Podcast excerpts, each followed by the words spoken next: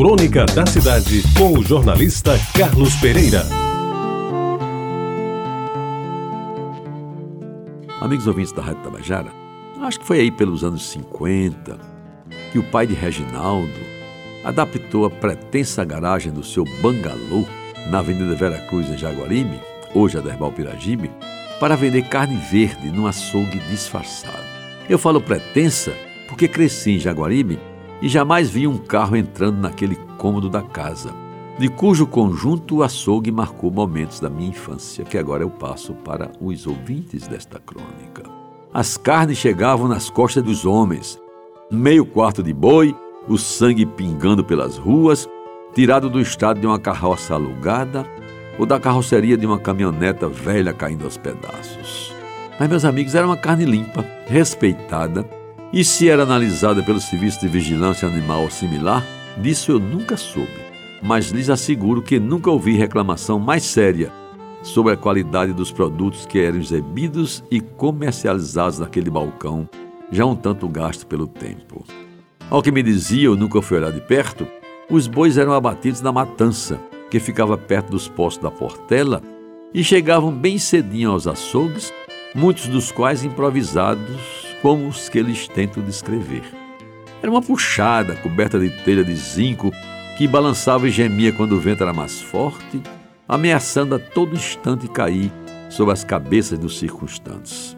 As carnes, essas eram vendidas no largo balcão, bem lavado de madrugada com água e sabão marrom.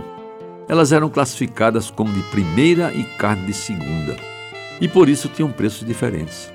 Nessa época, então, eu nunca ouvi falar de filé, muito menos comia algum pedaço parecido com o próprio. O que mais se vendia mesmo era costela, osso buco, mocotó, mão de vaca e umas partes melhores conhecidas como carne mole, sem osso, estas que eram destinadas àqueles que tinham um pouco mais de dinheiro. O horário de funcionamento do açougue do pai de Reginaldo era rigorosamente cumprido. Às seis da manhã ele abria, com exceção das quartas-feiras, quando o horário, por causa da feira do Jaguaribe, era antecipado para as 5. O movimento maior era entre 7 e 9 horas. E lá em casa, minha mãe me deixava de sobreaviso para verificar depois das 9 o momento em que aparecia tremulando no açougue a bandeira vermelha. Isso ocorria via de regra pelas nove e meia, quinze para as dez e em dias alternados. Lá ia Dona Malha, com os minguados cruzeiros e uma sacola fazer a compra da carne para dois dias, pois não tinha como conservá-la. Naquele tempo, meus amigos, geladeira era coisa de rico. E por que comprar depois da bandeira desfraldada? Porque, temendo a boia, o açougueiro baixava os preços da carne que não fora vendida, e aí quem chegasse mais cedo ainda podia levar para casa algum pedaço de melhor qualidade, por um preço mais em conta. E o sinal convencional de que o preço baixara era a bandeira na porta do açougue. Eu, para cumprir melhor aquela missão de espia da cerimônia, nada solene de desfraudar da bandeira vermelha, me postava na esquina e jogando bola de gude ou entrando no racha de bola de meia, ficava atento ao movimento do açougue.